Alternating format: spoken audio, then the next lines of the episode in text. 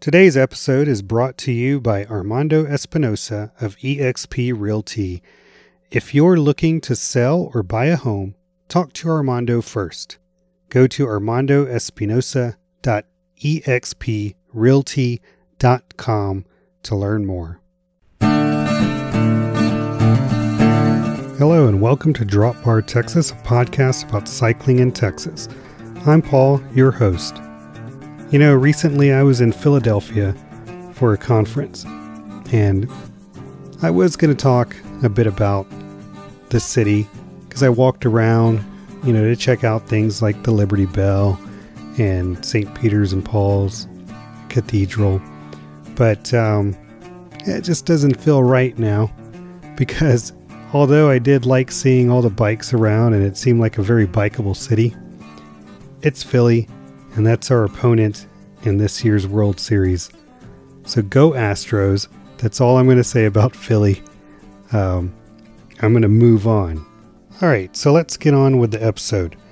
Today, we return to the Fort Hood Challenge with a conversation I had with P12 winner Tyrel Fuchs. Tyrel races with Rio Grande Elite Cycling and had a very special win at this year's race. And if that's not exciting enough, I also recently attended the Alkek Velodrome's Lapathon fundraiser for the youth cycling team. We'll hear from Coach Carl and the parents of Elijah Allison. Now, without further delay, here's Tyrel Fuchs. Yeah, so you said you're in New Mexico right now. So yeah, are you going to school out there? So I just graduated this spring. Oh, cool. Okay. Yeah. Okay. And so, yeah, I was racing full time this summer. Okay. Yeah. Awesome. Where'd you go to school at? New Mexico State University. Okay. Yeah. Nice. Yeah, I was. I did. So I work in financial aid, full time, and but there was a leadership thing I went through, and we went out to St. John's College in Santa Fe for one of the meetings and trainings and stuff. And that was a beautiful campus over there in Santa Fe. I had never been to Santa Fe. It was gorgeous out there. Santa Fe is pretty cool. Yeah. Well, yeah. So thanks again for doing this tonight. Yeah, I'm sure. I know most riders I know go to bed pretty early because they get up pretty early. Yeah. Train and stuff. So, I'm glad this worked out that it's like, you know, different time zones and everything. Yeah. No problem for me. Yeah. Worked out perfectly. So, yeah. So I guess first off, if you could tell us a little bit about yourself, because, I don't know a lot. I just know you ride for Rio Grande. I read a little bit of your story, but you know you'll know it better than anybody. So yeah, I figure if you just give kind of some background on, you know, when did you start riding, why you race, and your experience right now with your team right now with Rio Grande. Yeah. So I started racing about 8 years ago. My brother Caleb raced, I want to say, starting around 2010, locally in New Mexico. And he got into riding just to lose weight. We were both pretty overweight kids. And I don't know exactly how he started getting into racing. I think it was because my aunt and uncle did an event called Tour de Tucson, which happens, I think it's in November in Tucson every year. Mm-hmm. And I think that was like his first goal was to like do the 100 miles at the Tour de Tucson. Yeah. And then I wish that I knew the story more, like how exactly he got into USAC racing, but I think that he did a time trial was his next race after that. And from there, he met a guy out of Albuquerque named Tim Shaney, and Tim really introduced him to like racing and the categories and getting a USAC license and kind of figuring that out. And so he raced, I want to say maybe a year in New Mexico, for a team called Jackal Pack out of Santa Fe. And he started college at Tarleton State University in Stephenville, Texas. And that is where my aunt lives and my grandmother, Joanne. Okay. And so when he went to Tarleton, he got linked up with Think Finance, which became Elevate, which became the Elevate Pro Team and merged with KHS and became Elevate KHS. And so he started writing for Think Finance, back to the story. He started writing for Think Finance. And then that's about the same time I started writing. I wasn't doing any racing or anything, but he was training me and I started to train for the Tour de Tucson as well. Yeah. Kind of like same thing that he was doing. Okay. And from there, he got signed to Bissell development team in... Yeah, I remember Bissell. Yeah. In 2014, I believe. Yeah, 2014. And that is also the same year that I really started racing. And then he started coaching me full-time, training peaks, like whole 9 yards there. Oh, wow. Okay. And then... So he had, at the end of 2014, he had a heart issue while riding a bike during a race and passed out and had a bad crash. But kind of came back from that. He had to look into like bike racing and like all the medical stuff, and they never really figured out what was wrong with him. So he decided to retire. It was his senior year of college, so he finished his senior year out while continuing to coach me. And then he graduated, got a job in Houston for LJA Engineering, and he was playing soccer and passed away that day, went into cardiac arrest. Wow. While playing soccer. Yeah. Yeah. And so I was racing up to that point. I was still a Cat 5. I wasn't taking it super seriously or anything. It was just kind of something I was doing on the side. So from there, I got in contact with Zach Allison, which was his coach, for, I think maybe starting in late 2013 to 2014 till he retired. Mm-hmm. And so Zach started coaching me. I was maybe working with Zach for 2 months, and I thought to myself, I think it was a December, and I thought to myself, I'm going to start taking this seriously. And how old were you at that point? I was, if I was, you look pretty young. 16, yeah. 16. Okay. I'm 23 now. Okay. Okay. Yeah. Yeah. And I just remember thinking to myself, I'm going to take this seriously. And like, ever since then, like it's been 100% bike racing training. Like, obviously, like you can't do something perfectly, but I've tried my best ever since then, like for sure. And so I kind of came up through the amateur ranks pretty rapidly after that. I think so 2016 was, I think I probably upgraded from Cat 5 to Cat 3. And then, wow, 27 in about 1 year you did that? Yeah. Oh, wow. And then in 2017, I went from, I guess, Cat 3 to Cat 1. Mm-hmm. And so, yeah, that was pretty cool. Like, it all came pretty fast. I was riding for a team out of Albuquerque, New Mexico. Super cool group of guys, had some good friends on that team. And then I started riding for the Elevate club team. Cause at this time there was the Elevate pro team and the Elevate club team, which were kind of run separately from each other. Okay. Is the club team the one we probably see most of the time here in Texas? Yes. Yep. Yeah. Okay. Yeah. Cause they're based out of Austin, right? Out of Fort Worth. Fort Worth. Okay. Yeah. Yeah. There's guys from the team. They probably don't like that I said Austin. Yeah.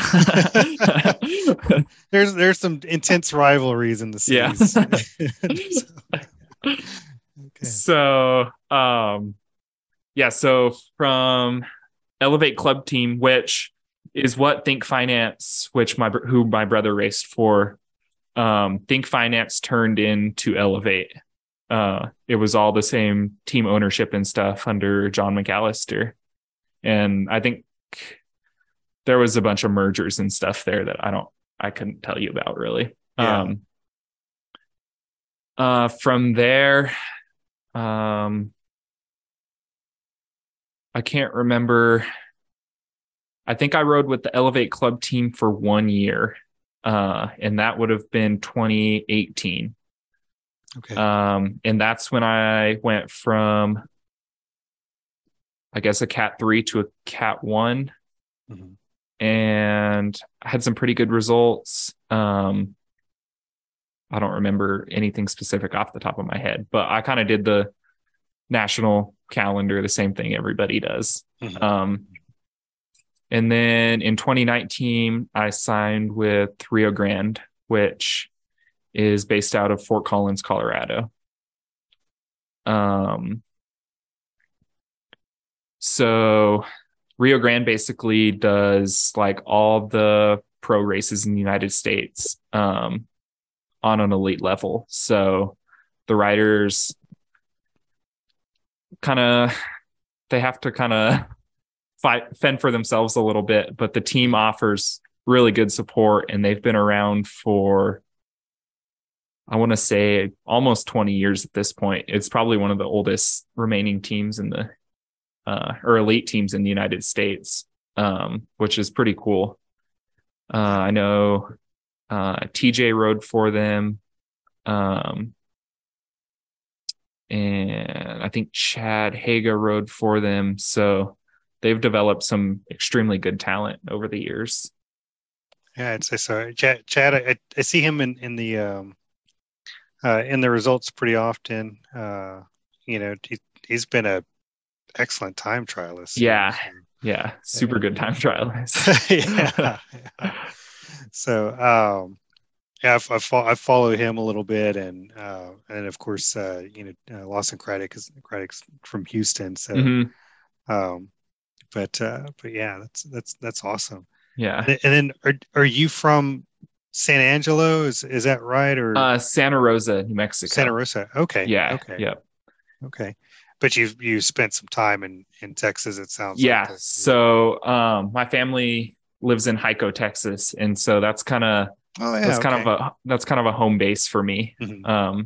Which is also the Gravel Locos race started there last year, I want to say, and so that was super cool. I did that event this year. Did you?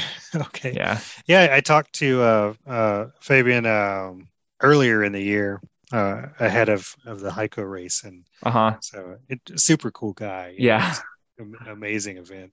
So yeah, I'm finally going to be building up a gravel bike this fall. So hopefully I'll be able to get some of those events in this next year. I might. Yeah. So, but cool. So I mean, would you say? I mean, your motivation to I guess for that progression Was it your brother, or was it, you know, was that part of it, or? I think that was part of it. I don't know. There's a lot that I think kind of went into it and like leading up to it. And like, I think the event of him passing away, like, changed me in a lot of ways. Mm-hmm. It's been thinking about it a lot lately, especially, but yeah. I think that it just changed me as a person more than anything else really, yeah, that I've ever been through. Yeah. Cause I mean, I think of the folks that, I only know one other person that, I mean, personally, that's progressed that quickly, and David Milham, and he was, but he was also a BMX world champion, uh-huh, in his youth, and then when he moved to Texas, he took up road racing. I remember meeting him, and we'd go out to Chapel Hill with some of the guys, and he was like, "Yeah, I'm gonna race. My goal is to cat up to one by the end of the year." And it's like, wait, what? Yeah. But you know, as I learned later, is like that he did all this BMX stuff, and you know, was an amazing racer before, and just another avenue of cycling, you know. Yeah, but, it's pretty interesting. It's like getting to Cat 1 is like your main goal, and then you get there, and you there's another level to it, like. That it's, you don't worry about upgrade points anymore. Like there's the domestic elite, and then I signed to Elevate-Webiplex Pro Cycling last year, so 2021. So I guess I rode for Rio in 2019. 2020, I was riding for Rio. COVID happened in 2020. So we didn't really race very much. Mm-hmm. Then I signed to Elevate-Webiplex Pro Cycling in 2021. And then back with Rio this year. And so, yeah, there's just so many more levels to this game that I think that people don't see from the outside. Like, yeah, it goes deep. Yeah. I mean, how was that? I guess your experience during COVID with the, because you know, there wasn't a lot of racing going on. Yeah. That was probably my biggest jump in fitness that I've ever had. Like I kind of transformed as a rider during COVID. Not completely realized until early 2021. It's pretty weird because like I got really fit in 2020, and then I was flying into 2021, like best fitness I've ever had. I crashed first race as a pro. I guess it was second day as a pro, but like first race, we were at a stage race, in Grand Junction, Colorado. And I crashed in the road race on a descent. Like half the field just was out of the race, broke my collarbone. Oh, wow. And that, I think, I don't know what exactly happened there. I don't know if I tried to come back too fast. I was fit, but I never got back to the early season form. And then COVID still really affected 2021. So we did pro nationals and Joe Martin stage race. And that's pretty much all I did last year. So last year was kind of, not very deep, racing season too. Yeah. But, your recovery though, I mean, it seems like it takes a lot of mental discipline though, to still get the training in while you're recovering from that injury. What I should have done is just taken a month off. And what I did was take like 3 days off. Oh, wow. Yeah. There's this. So I was living in Fort Collins, Colorado, last year, and that's where Rio is based, of course, and that's where my coach lives. And I was just living up there just because training's good, friends and stuff, good place to live. And so I was riding, I think it was a week after the crash happened, and my coach found me out riding, which he wasn't super happy about, but he got this picture of me just like riding really crooked on the bike. It was pretty great. Oh, wow. Yeah. It's, you know, I think like, I don't know if, you know, I don't know if it's just, if it's cyclists or athletes in general, you know, but yeah, I'm a career 4, so it's not, I've not progressed past a cat 4, but I think back to, I would go running with my wife when we were dating, and I hurt my IT band one year when we were running, and it didn't hurt very much when I would bike, and so, but I could only go like about a mile, and then it would start killing me. I have to get off, and finally went to the doctor after, I don't know, a week of it or something. He was like, "Oh yeah, it's your IT band. All you can do are stretches for it." He's like, "But you're gonna have to, no running, no cycling for like 4 to 6 weeks while you you rehab it and stretch it out and stuff." And after, I don't know, like 2 weeks, I was like, "Oh, it's not hurting going up and down the stairs anymore." Yeah.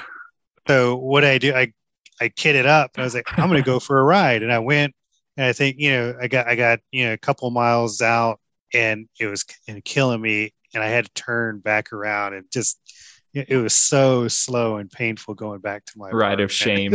Yeah.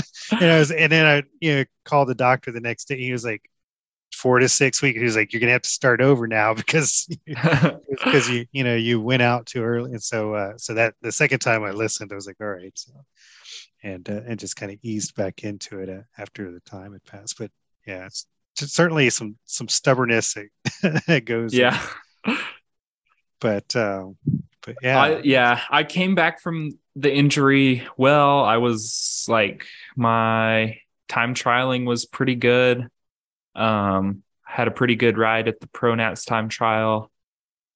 The next week was under 23 nationals, and I got third in the U23 time trial, and that was like kind of the highlight of the season last year. But yeah, like I came back too fast from that injury, and I think I just would have been better off the rest of the year had I taken time off. So yeah. Well, I mean, you certainly came in flying to the Texas State Road Race, last week. So I mean, can you tell me a little bit about that? Because I mean, leading up to that, I mean, were you feeling pretty good? Were you the leader for the team going into that? Yeah. Or? So I was guest riding with Elevate at Texas State Road Race. We met up in Angel Fire. I want to say it was probably 4 weeks ago at this point. Most of the team met up in Angel Fire, and we did a little training camp up there, which was super fun. I think that we kind of all realized where our fitness was. I was just kind of coming off COVID, like about 10 days prior to that training camp. I had COVID for a couple days, did Gravel Worlds, recovered, and then that training camp. So I got a good realization of where my fitness was, and it was good, but not great. And I have a big event that's unannounced that was supposed to be happening next week, but it got postponed to November. Hopefully, fingers crossed, it's happening in November. So I know I needed to be fit for that. And so Texas State Road Race, it was going to be about 10 days before this event. And so I wanted to be good for Texas State Road Race. And so the training that I've been doing, lots of elevation, lots of altitude, lots of climbing, more than I think I've ever really done. And so I'm riding super well, like maybe the best I ever have. And we had a team going into Texas State Road Race where there was like 5 of us that could have won, which is a really cool feeling to have going into a race where you're confident, but we stayed. We thought this race through very, very carefully. We had calls beforehand. Everybody on the team understood the assignment. And it wasn't like the whole team was riding for me. We were riding for each other. I think there's 4 of us that could have won the race just in our own ways. But our strategy was to send guys up the road early with moves. And I was supposed to just sit in for the first half of the race. So we had a guy go up, Yako went up. He was the first guy in the break. That break stayed away for about a lap. That came back. There was a couple other moves that we had guys in. And then at the start of lap 3, there's a hill that kind of goes into the finish line.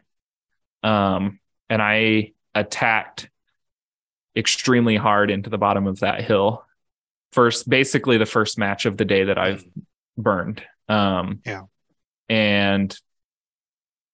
like it was the hardest attack I've ever done. Like shown by the numbers. So I got away and just soloed to the finish, basically the whole last lap. Wow. Yeah. Cause I mean, I've done the race before. As a 4, it's 66 miles, 2 laps. You know, so you guys do 3 laps, right? 99. Yeah. Is that right? Yeah. It's 98, something like that. Yeah. I'm sure, there's plenty of people that listen that have done the race, but if you haven't, Fort Hood it's pretty challenging. I find it's one of the most challenging courses I've done. For sure. That there's a large uphill, when you start each lap, you kind of go downhill a little bit and then you start this major climb and then you kind of work your way back down. And then you think you're on a flat but there's a long false flat kind of, leading up to the finish, start of the next lap or whatever. So, but I can only imagine, so what was going through your head as you were, out there in the break on that last lap? Okay. So I won this race in 2019 too, in a very, oh, did you? Okay. I didn't realize that. Yeah. In a very similar fashion. Except I was in the breakaway with like 4 or 5 other riders the whole race, basically. Like we went on lap 1. Oh, wow. So I kind of know how to win this race and I know how hard it is and like how unforgiving the course is. Like the fresher you can be at the end of the race, the better. And so I told my team, like, if I'm fresher than everybody else going into the last lap, like, I just know I can win. Like, I don't know how to win any bike race better than I know how to win Fort Hood. Yeah.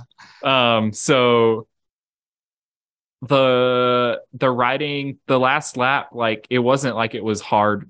Obviously it was hard. It was 66 miles into the race, but I was fresh essentially, going into that last lap. So all I had to do was ride as hard as I could for an hour, basically. Yes, it was hard, but in my head, like I knew what I needed to do. And so I just did it. Yeah. Yeah. Well, and you did it well. Cause you finished, about 2 minutes ahead of the pack? Yeah, I think so. Yeah. I think that's what I saw from from Lee's photo. So, but which is amazing to me. It's like, you know, it's I've watched a few you know, breaks, you know, that have gone in the snat, but yeah, a solo win that far ahead, it's I think it's an amazing feat. But yeah, what is the course? I mean, what is Fort Hood? How does that compare to other races that you've done as a pro? So Fort Hood, I would say it's like almost more comparable to a gravel race than a normal road race. You just like the fresher you are at the finish, like the guys who got, I don't remember who exactly. I know Canyon Emmett, I think he finished second or third. Mm-hmm. Like he got that because he sat in all day. That was his job. He knows that if he's fresh at the end, then he can do that well. And it's and that's how gravel races play out. The fresher you are towards the end of the race, the better result you're going to get. And I don't think that's so true for the shorter races, like the 2-lap races and the 1-lap races there. But definitely for the 100-mile race, it plays out like a gravel race. Mm-hmm. Yeah. And how about like compared to other races around the country that you've done? So it is a unique race. It's super cool because we get the whole road. There's no traffic. You don't have to worry about that. It's a pretty non-technical course, which suits a rider like me. Yeah, it's a very unique race for sure. Yeah. What's like in terms of, do you have a favorite race that you've done on the circuit? Fort Hood is probably one of my favorites, honestly. I also, Tour of Gila is also pretty special since that's a New Mexico race and I'm a New Mexico boy at heart. I like Fort Hood. I like Gila. Those are probably my two favorites. Yeah. So then, you know, I know in reading through your post, so that you also took this win on the anniversary of your brother's death. Yeah. Right? So I think he passed away on the 27th. So it wasn't quite the same day, but same week. Yeah. And then Andy, after Caleb passed away, he dedicated the Cat 2 race, which I believe Caleb won maybe in 2012 or something like that. He dedicated the Cat 2 race to Caleb. So it was in memorial of him. And I think the first year that or maybe it was the second year that they had the Cat 2 only race dedicated to Caleb, my teammate from Rio Grande, Maxwell Freeman, actually won it before I even knew him. Mm-hmm. So in his parents' house, there's the Cat 2 trophy with Caleb's name on it. It's pretty cool. That's cool. So come full circle. And then, so this year they combined the field since, it was so small last couple of years. So we had a really big field this year, which was cool. So this was the first time the Cat 1 race was in Caleb's name. Oh, cool. So even though I won it in 2019, it's different this year. Feels special. Yeah, definitely. Yeah, I think that would make it certainly close to your heart, you know. Yeah. So, and what a great way to memorialize him. Yeah, super cool. Yeah. Super special. Yeah. Good.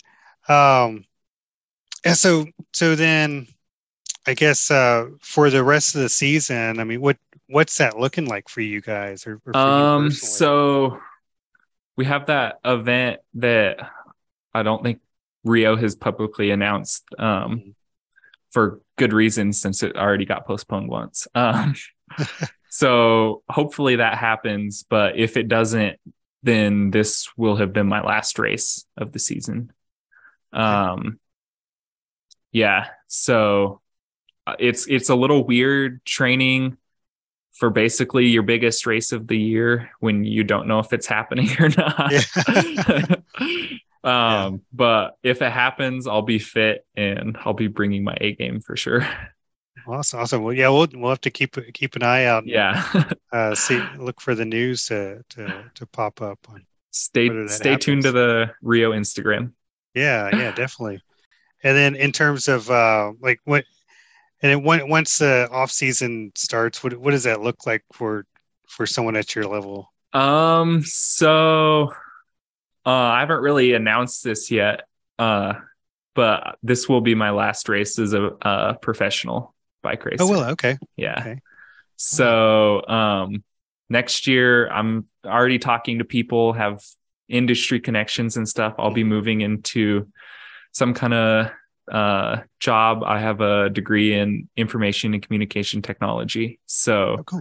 I'll be moving into a job there. I don't know exactly what next year will look like for riding, and I can't say this is a forever retirement, but I'm kind of forcing myself to take a year off racing. Okay. Even it's scary a little bit, but I think as far as life development, this is the right choice to make for sure. Yeah. Yeah. Okay. Well, cool. Well, it seems like you've had a lot of success though, over the recent years, and definitely some major accomplishments, and sounds it's just a great way to go out on top, in terms of especially here in the States and everything. So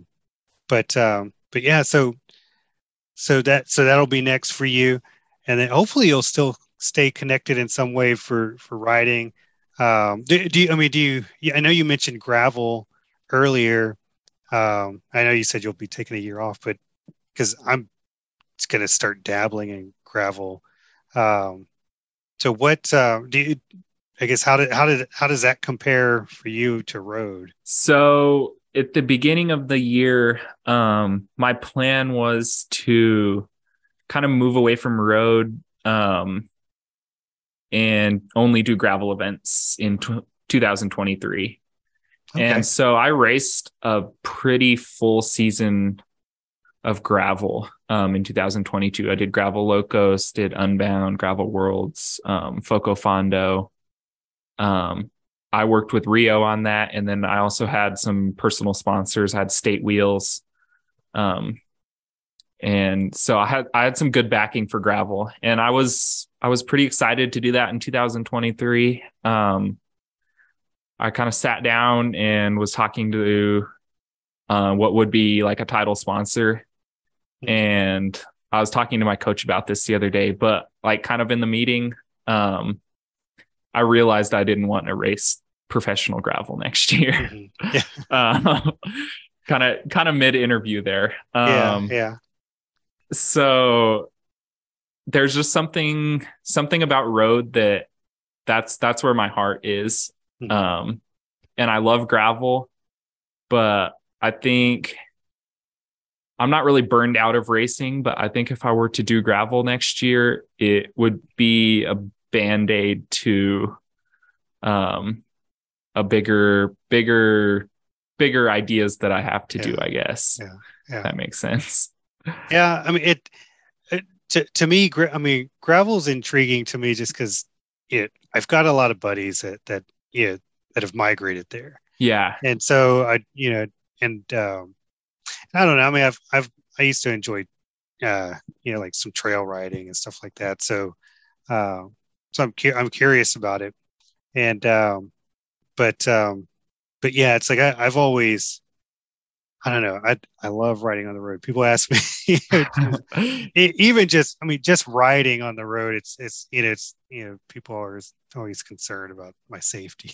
I'm like, yeah, it's, I don't know. It's pretty freeing. I like the speed that you get out of road riding. And I don't know, there's just nothing is as exhilarating to me as riding in a pack. Yeah. And, So I don't know if it'll if it'll satisfy that for me, but I'm curious to find out. Try it out, but it seems pretty grueling. Recreationally, I think gravel is a better sport for the masses than road cycling. Just the way the events are set up, like Foco Fondo is like, it's an event when you go there. Like there's the different distances you can do. They feed you. It's like, it's a party. It's fun. Yeah. Whereas like you show up to a Cat 5 road race or something and you race, nobody really cares. Like it's a fun personal challenge, but like you go home after, like it's fun, but it's a different kind of fun.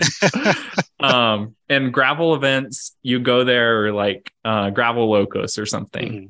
And there's so much to do. It's so fun. What I found in racing the top level of gravel, I don't see a future in like professional gravel racing. Like, I don't think it's a sustainable like business model with the sponsors and stuff. Eventually they're going to get recreationally sponsors. Will get enough gravel, like they'll sell enough bikes and it'll even out and they'll stop paying these top riders so much money. And I don't think gravel racing can really be televised.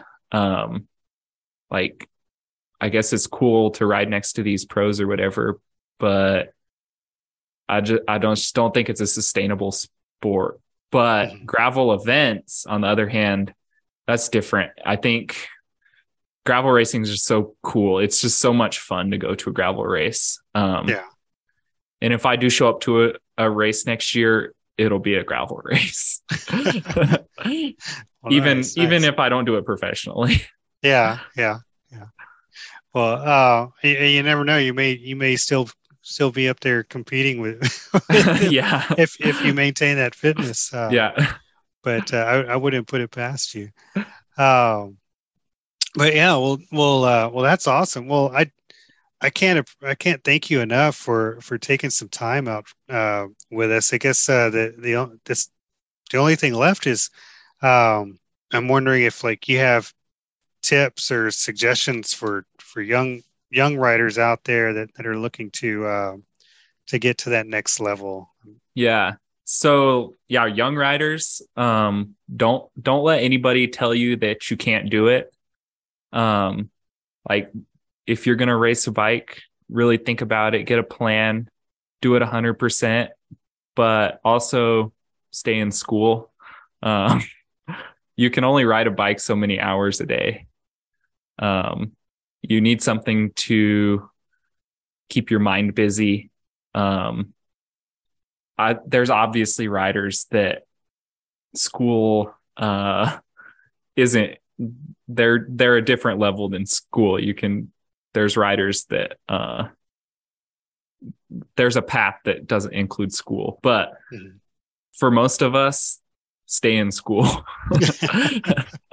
It'll make you better bike racer, better human. Did you ride at all for your university at all? Did they have a cycling team? I did one event for my university. It was a New Mexico event, and then the cycling team kind of died when one of the guys, the directors, left the I think he graduated actually. So he was kind of leading the program, and then it kind of died when he left. Lots of universities have great programs. I know CSU. That's the one that I'm closest with, but some of these universities have super cool programs, and I think collegiate cycling could definitely be like the future of road in the United States.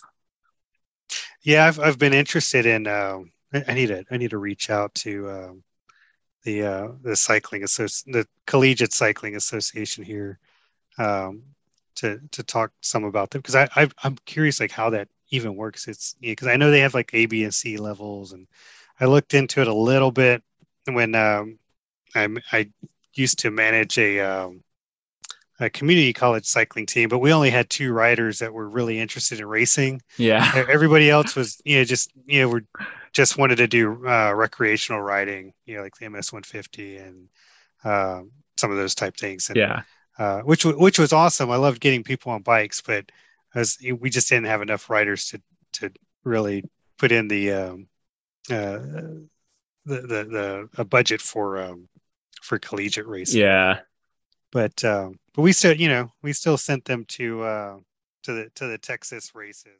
Again, that was Tyrel Fuchs with Rio Grande Cycling. Though he is hanging up his racing cleats, I hope he stays close to the sport. Now, to segue to youth cycling, specifically track cycling. The Alkek Velodrome has a youth cycling program at the track. It has instilled a love of cycling for many, and yes, some notable racers have even rounded those ramped curves. Recently, they had a lapathon fundraiser for the team.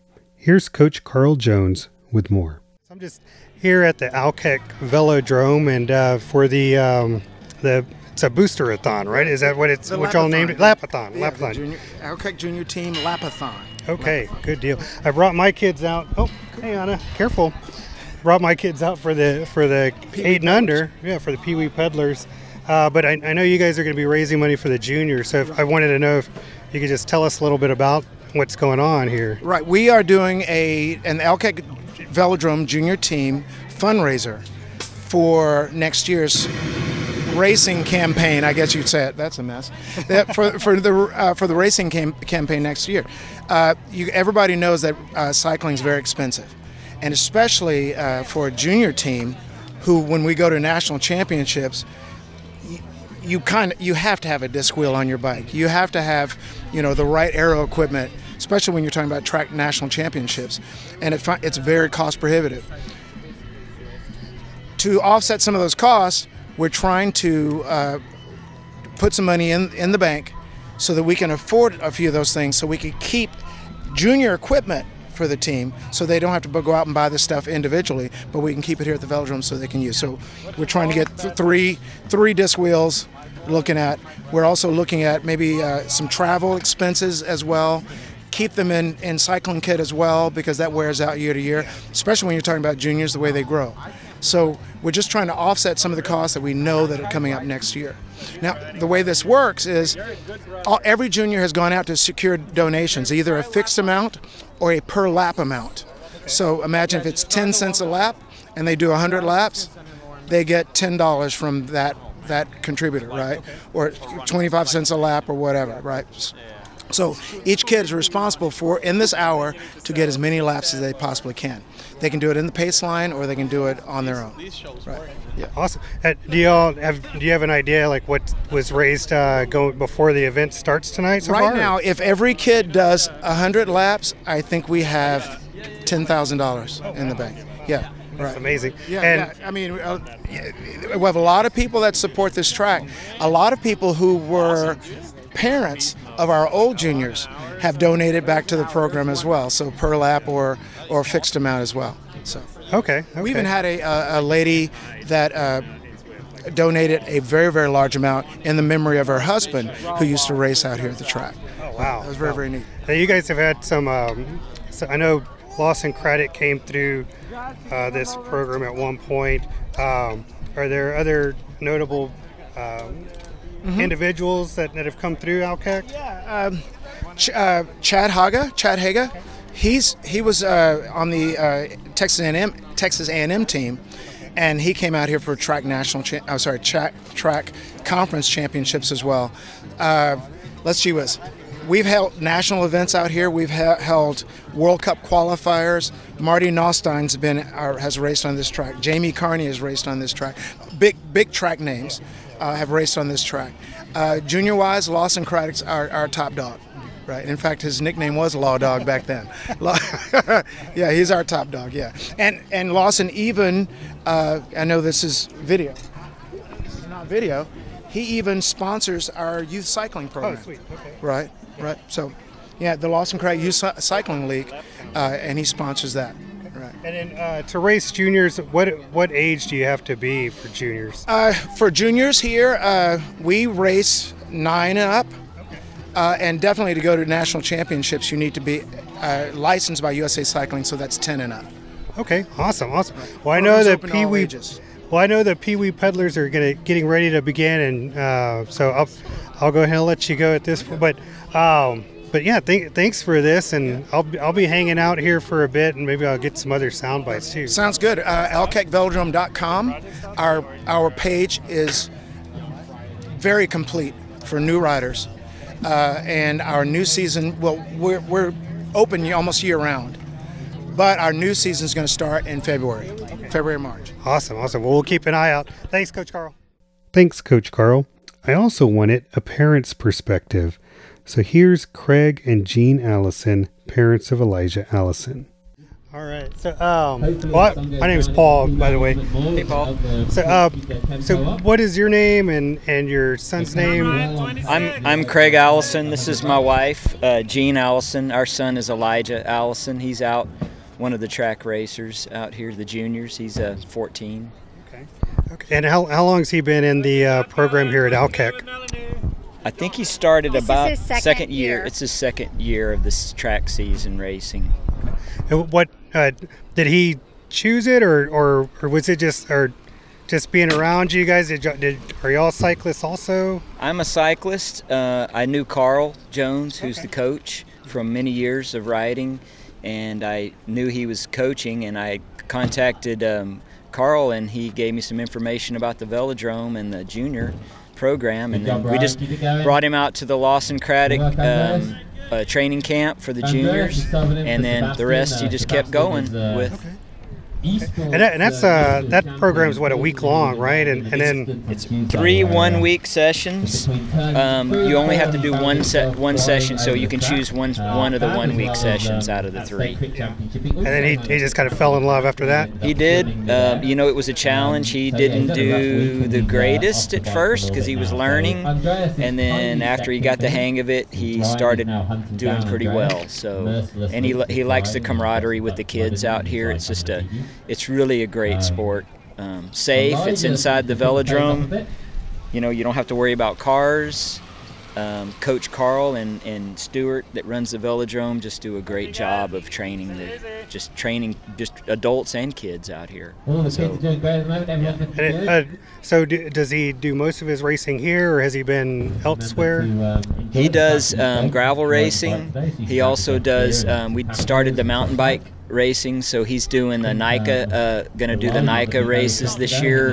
He did the race out in Huntsville this last weekend and did pretty well at that, and kind of is getting hooked on the mountain bike racing with the juniors. So yeah, and then they do crits. They did the state time trial as well, and their team got third, or actually won it last year, the junior team. So yeah, they all kind of bike racing going on. Okay, well that's good. That's good to hear. He's checking out other disciplines as well. Definitely. Yeah. Coach Carl encourages them to try the different biking sports. So yeah.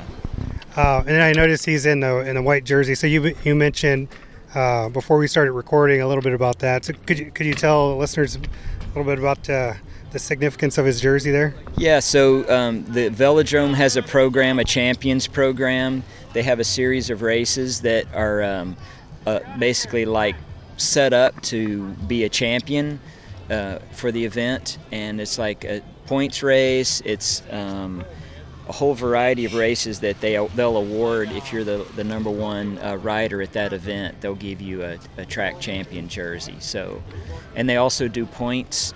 So throughout the year, all the races accrue points and a points total, and they'll have Rider of the Year awards. So they do it for the adult elite levels. They'll do I can't remember how many different categories. I think want to say there's like 8. There's a men's and women's category, and in the juniors, he got the under 15 Rider of the Year junior. This year, last year, he was the Junior Rider of the Year, and Sebastian Beck is the Junior Rider of the Year this year. So, yeah. Awesome. Well, it certainly sounds like an awesome program. And then I guess Do y'all have any pointers for like parents that or kids that are wanting to get involved? Just come out, talk to Stuart and Carl Jones. The juniors practice on Mondays. The races are on Tuesday nights, and they do a practice on Thursday nights. So if you're interested, come out and talk to Carl. They have orientation classes. Like I said, the Lawson Craddock, I think that Lawson Craddock is in spring break time. When is that? Is it spring break time? The Lawson Craddock is in the summer. Oh, the summer. That's right. It's the summer league, June and July. So come out and do that, and you know, it's a lot of fun. It's a healthy sport, good competition, but also meeting a lot of friends for the younger kids as well. So that's what I would encourage is like, or go on Alkek Velodrome website. There's all kind of contact information on there. It's easy to get involved in. So I would strongly encourage parents to do that. And then one last question, I guess. So in your opinion, like how does this compare to other sports? I don't know if your son's involved in other sports or... He's played like league football, and he has done some track, like running events. I think it's somewhat of an individual sport. It's kind of like cross country or track, you know, running in school, but it also has a team camaraderie with it as well, that they work together to learn, and so it's somewhat of a team sport. There are team events they do, but I would say it's a you know, it's comparing to the other sports, it's unique in my opinion. It's non-traditional. It's not the most popular sport in the country by any means for the kids, but that's why we like it. It's unique and it's healthy for them. So, well, good deal. Well, let's see. It looks like they're at 44 laps already. Yep. Oh wow, boy, it goes by quick. It does. We're going on. We're going. They said at the pace they're going, it's like 100. And they're going to get 116 laps in, which they were. Their goal was 100. Okay. And in what, an hour's time? In an hour. Yep. Oh wow. Okay. Yep. So yeah. Awesome. Well, this has been great. So well, I really appreciate your time, and good luck to Elijah. Yeah. Well, thank you. Thanks for you know, asking questions about the velodrome. I hope more kids get involved. It's they have bikes for. That they can come out, so you don't have to have the equipment. Okay. They will help you get set up with the equipment. That's one thing I would communicate with the parents is like the amount of money you have to spend to do the sport is very minimal.